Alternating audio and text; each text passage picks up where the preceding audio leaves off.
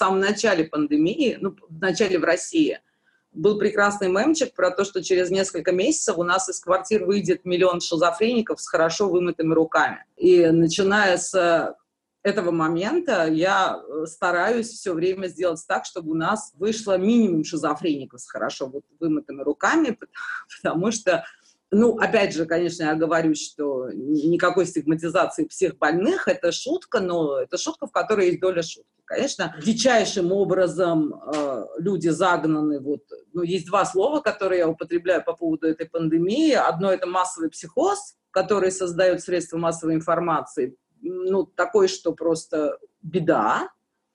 И второе – это коллективная травма, которая на фоне этого происходит.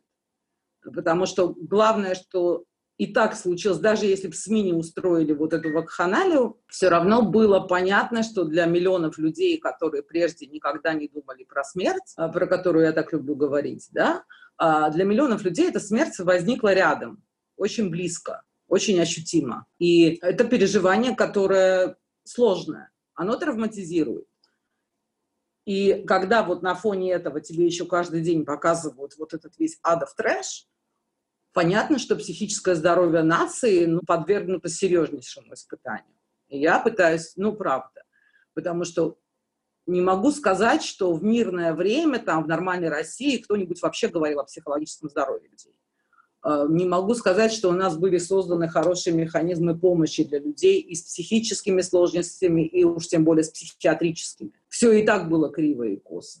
На фоне этого все, кто вчера могли просто ходить к психологу, сегодня нуждаются в таблетках. Я не хочу, чтобы, когда вся эта вакханалия закончится, правда, мир был наполнен совершенно невротизированными людьми, которые просто всему этому поддались, которые от одного чиха проваливаются чудовищную истерику, панику и увеличивают нагрузку на здравоохранение, да и вообще множат это все. Тут вопрос в том, что сложная ситуация, но правда надо, чтобы со всех сторон мы слышали голоса ответственных людей про то, что пункт номер один – это не бубонная чума, мы ведем себя так, как будто бы это бубонная чума что ты пройдешь мимо, и ты сразу же умрешь. Что мы заботимся о вас, и мы предпринимаем разумные меры, и что мы все не умрем. Потому что сегодня мы слышим, что мы все умрем, умрем в страшных муках. Да, действительно, если, если мы оказались в той неудачной статистике, что мы дошли до этого сложного места про ИВЛ, про то, что он нам понадобится, даже если нас вытащат с того света все люди, которые знакомы с тем, как работает ИВЛ, мы уже будем инвалидизированы. И вот меня беспокоит, что в длинную никто не смотрит на последствия. Вот никаких длинных последствий. То, что люди, люди не получают простую медицинскую помощь, люди не получают рецепты, диабетики. Вот ты больной только если у тебя корона или подозрение на корону. Все остальные идите лесом. Это страшно. Как будто бы в стране нет иных больных. И это то, с чем я пытаюсь бороться. И мой одинокий и хлипкий голос про то, что давайте все это переживем, давайте постараемся выдержать, давайте попробуем радоваться тому, что мы пока живы. Ну и плюс, конечно, то еще это вот фактор замкнутого пространства, в котором оказались люди, которые никогда так не жили. Никакие семьи, никакие дети не были заточены на 24-часовое совместное проживание. Это, конечно, то, что мы не можем отвратить сейчас, это так. Но надо понимать, что это тоже очень усугубляющий фактор, что люди не могут э, так долго, так близко, так тесно.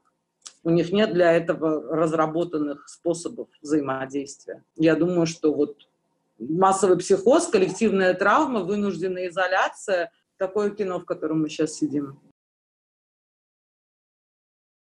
Про прогнозируемость разводов, конечно, это очевидно, это понятно, потому что все жили в режиме, ну, большинство людей, которые парные, ни шатка, ни валка, там в день там один ужин и лечь уснуть, редкий уикенд со своим партнером, а основная часть уикендов на стороне, там с э, мальчики с мальчиками, девочки с девочками по-разному, да. Вот в таких условиях э, и существовала большая часть российских браков потому что жилищный вопрос, потому что разводиться сложно, там пятое, десятое.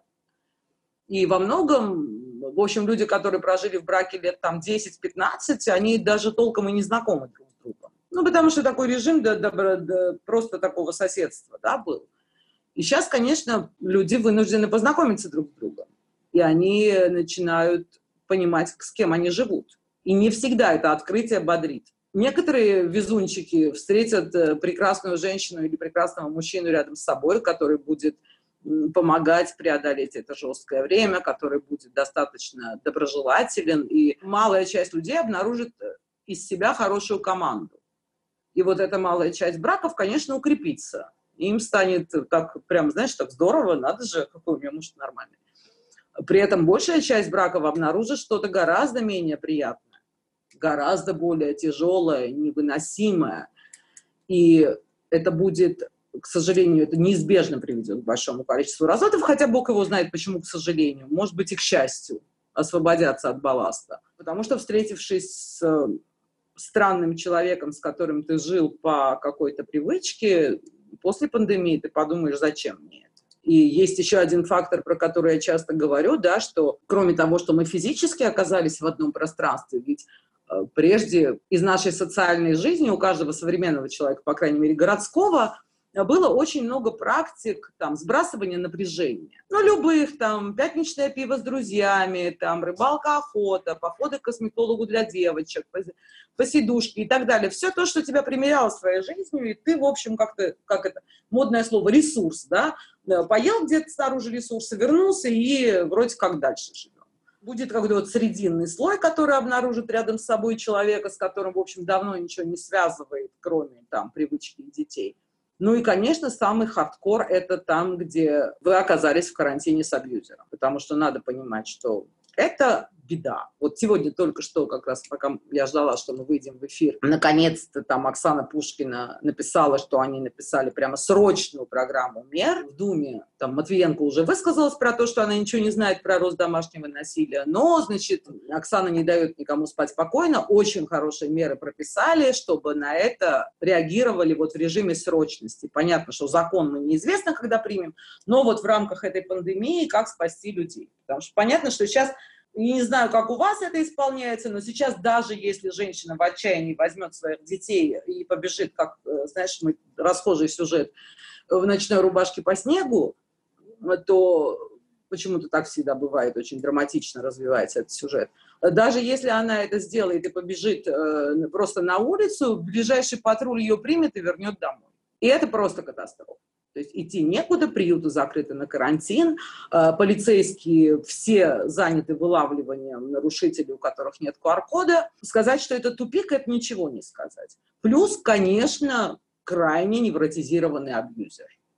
Тут не, не, не уверена, что стоит вносить э, это как прям повестку да, в наш разговор, я все-таки психолог, и тем не менее, это важный фактор. Никто не понимает, что они будут есть, Никто не понимает, будет ли у него работа. Мы не понимаем, что мы будем есть через время.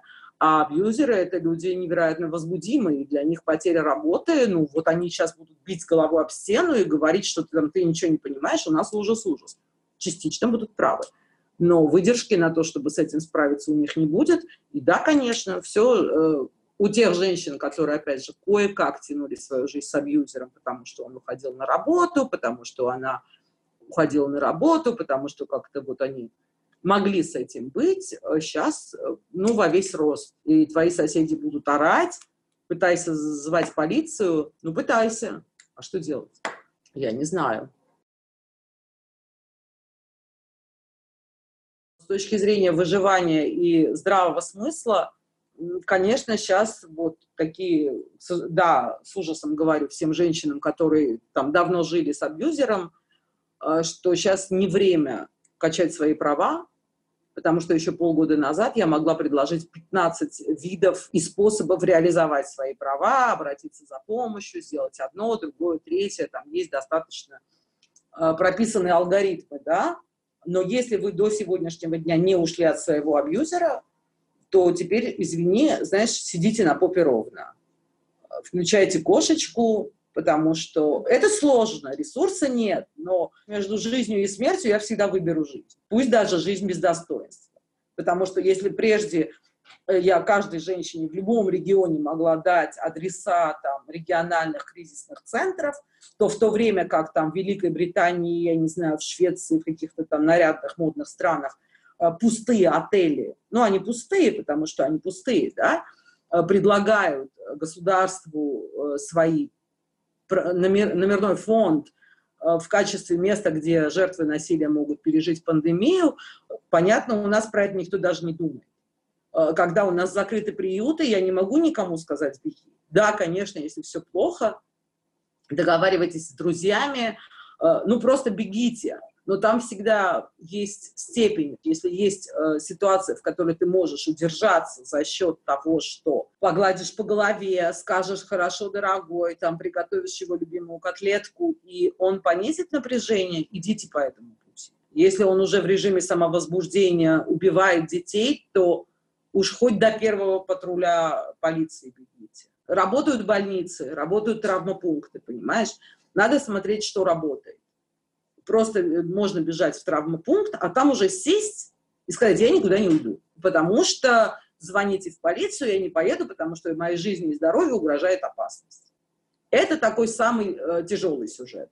Но если есть возможность договариваться, самое ужасное для меня, конечно, одно из ужасных факторов, что я знаю, что в вашем городе до 7 часов начали продавать спиртное, да, поставили временное ограничение. Ну вот честно, я бы вообще его прекратила продавать. Потому что человек, у которого нет работы, нет перспективы, нет денег и есть плохая психика, сидящий дома бухающий, это мы всегда имеем, вот в Новый год, в новогодние каникулы, 10 дней бухания, мы всегда имеем колоссальный всплеск. Всегда, из года в год.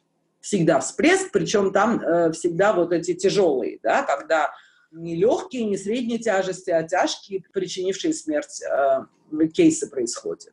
Но это, я понимаю, что это совсем не популярно будет.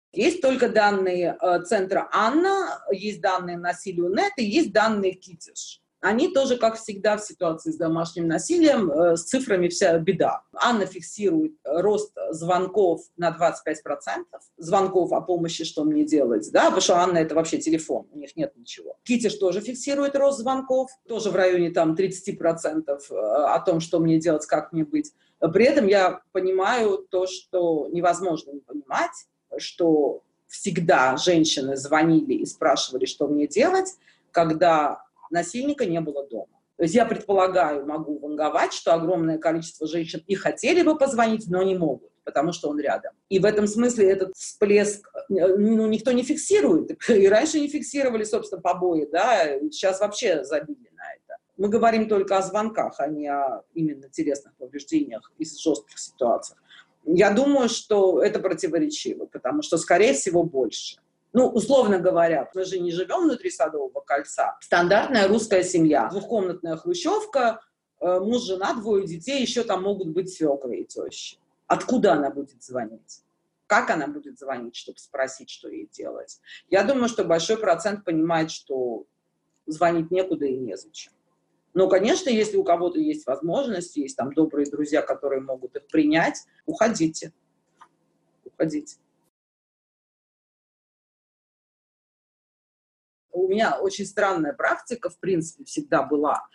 У меня такой был микросоциализм, потому что у меня были клиенты, которые платежеспособные, они платили какую-то сумму, кто сколько может. Такой микрофон был. И всегда был такой ручеек клиентов, которые не могут платить. Это связано с тематикой, с которой я работаю.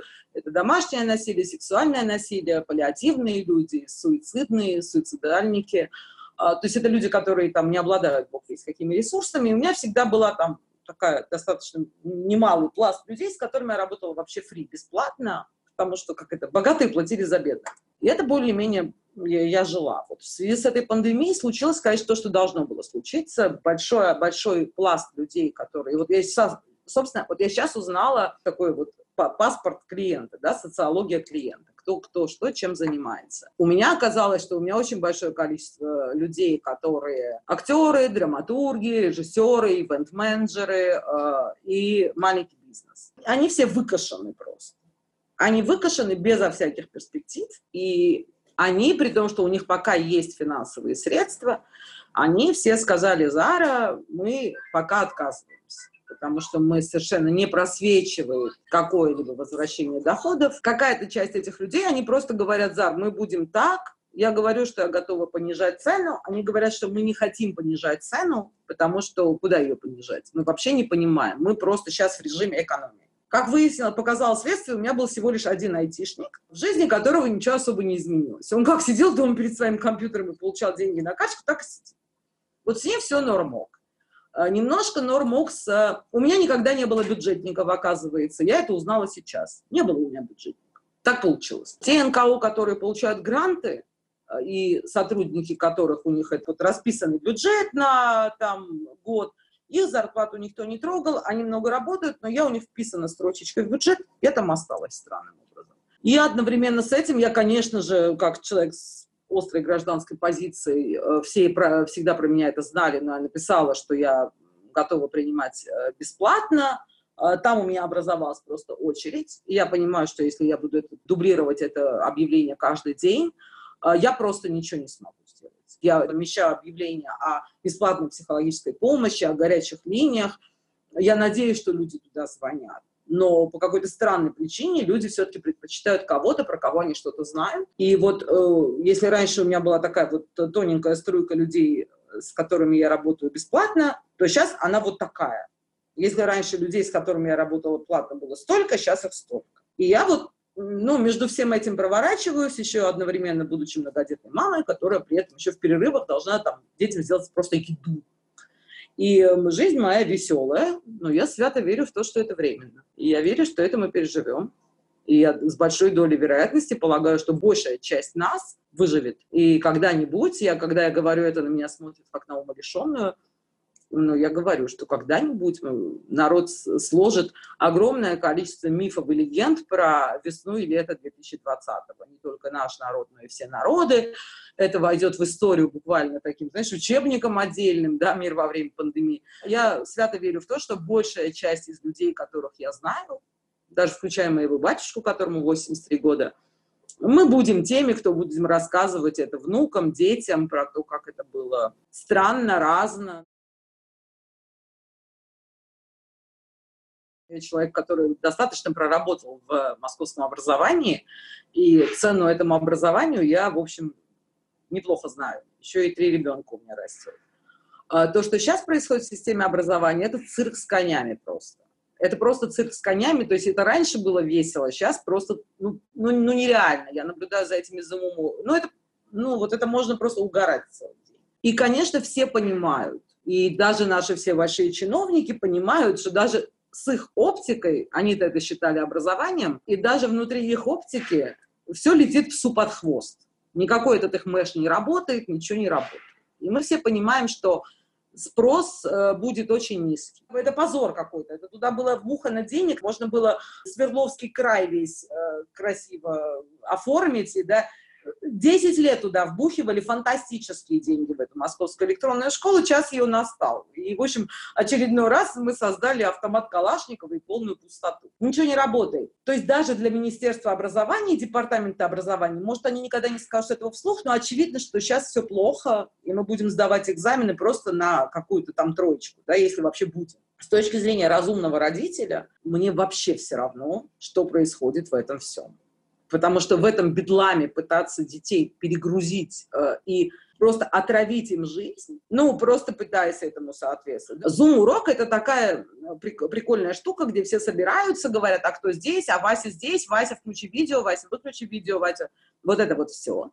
Потом училка говорит, я проверила ваше задание, по-прежнему кто-то не сдает домашнее задание, потому что в этом электронном дневнике, в этом учеру тоже надо иметь родителя действующего. Через три минуты она говорит, у нас такая тема, вот ваше задание. Дай бог, если она скажет пять слов про эту новую тему. На этом все кончается, и ходят эти потеряшки и говорят, что они это самое ответственное, что они ничего не понимают.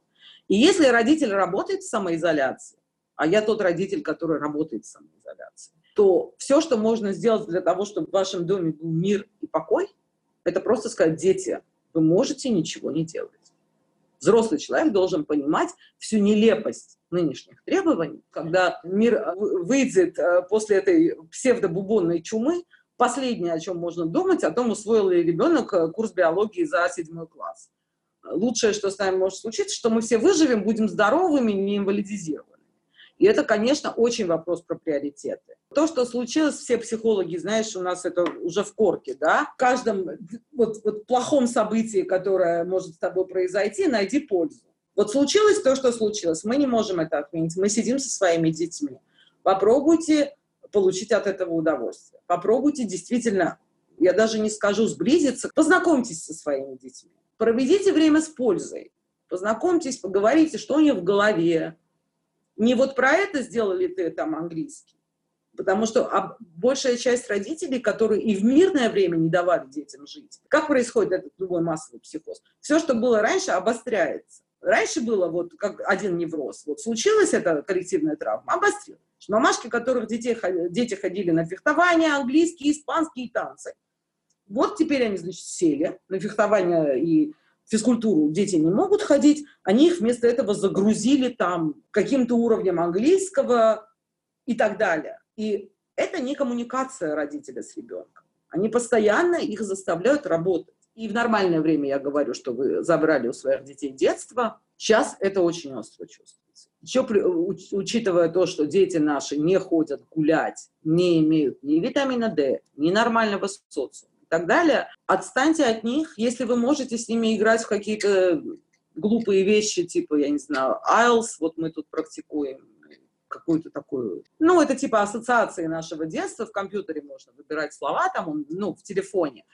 Какие-то глупые игрульки, если вы можете играть, просто чтобы взаимодействовать. Это хороший повод познакомиться со своими детьми, вообще понять, что у них в голове, что у них... Что они лишились друзей, они лишились всего. Надо к ним относиться очень аккуратно. Потому что взрослые, при том, что никто ничего не понимает, что творится в этом мире, начиная с генерального этого ВОЗ, и кончая всеми правителями, взрослые вынуждены делать вид, что они что-то понимают. Дети не, не делают вид, но им также страшно. Во всех этих тиктоках, контактах, везде-везде, пандемия везде. И дети тоже боятся.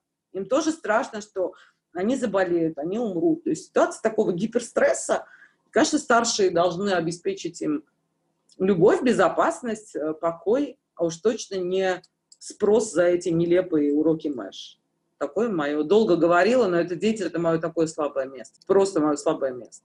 Познакомьтесь со своими деточками. Все откроется, вы убежите на работу, они убегут в школу, и это все. Как это, захлопнется этот тоннель возможностей. Я не гуляю в парках, я боюсь Росгвардию. Э, я подписываю петиции, я с умилением видела онлайн-митинги, в которых надо участвовать. Это новый формат. Я дала как минимум там 10 интервью, начиная с пандемии. Я пытаюсь, как всегда, работать на своем поле, и я надеюсь, что большинство людей меня услышит. Э, я, правда, стараюсь проповедовать именно то, что живите одним днем. Многие сейчас фрустрируются, потому что пишут, я вот уже месяц в карантине, я не выучил японский. Я в этом месте очень хохочу. При том уровне кортизола, который есть сейчас у людей, при том уровне неизвестности, тревожности и массового психоза, это прям плохое время для того, чтобы учить э, все эти новые навыки э, иметь, да? Хотя, возможно, для кого-то это нормок. Если для кого-то нормок развиваться, у кого-то устойчивая психика и правда не было времени, то учите свой японский. Но если вы видите, что вы буксуете, не фрустрируйте себя дальше. Я сейчас проповедую такой образ жизни деревенский аграрный. Я всем говорю, проснулись утром, сделали немножко дел, сделали немножко э, еды, вынесли мусор, неожиданная привилегия, тоже хорошо. Э, если удалось что-то сделать для себя приятное, э, если удалось там посмотреть кино, послушать музыку, что-то такое, что сделало твой день краше, радуйся. Солнце село, День закончен, сегодня никто не заболел, ни из тебя, ни из твоей малой семьи, ни из твоей большой семьи. Это был хороший день. Если удалось вот встать с петухами, лечь с петухами, и внутри дня ничего не произошло страшного, это хороший день. Радуйтесь, поставьте себе внутреннюю медальку. Если вы верите в Бога, скажите Богу за это спасибо и ложитесь спать все длинные планы, вот эта паника. Понятно, что кто-то в этой мутной воде поймает рыбку. Понятно, что кто-то весьма успешно э, монетизирует, ну, потому что кому-то война, кому-то мать родна. Но нормальные люди, не пытайтесь прогнозировать мир после пандемии. Я тоже очень читаю Талеба и всех умников, и всех э, футуристов, всегда любила их читать. Но это такое гадание на кофейной гуще. Вот когда мы вылезем из домов, дай бог, чтобы мы вылезли с не потерявшимся разумом, с неубитым иммунитетом, потому что вот это намыливание весь день, это уже про это все сказали, убийство вообще иммунитета, э, на таком фоне кортизола, отсутствие прогулок, нормальной жизни, нормальной медицинской помощи, дай бог, чтобы мы вышли в уме здоровыми, и тогда мы разберемся, что делать с этим большим миром. Эта пандемия тренирует дзен. Просто вот дзен. Живите одним днем, потому что что-то будет что-то странное, новое, неизвестное, но мы будем знакомиться с этим новым миром. И, возможно, будет что-то хорошее.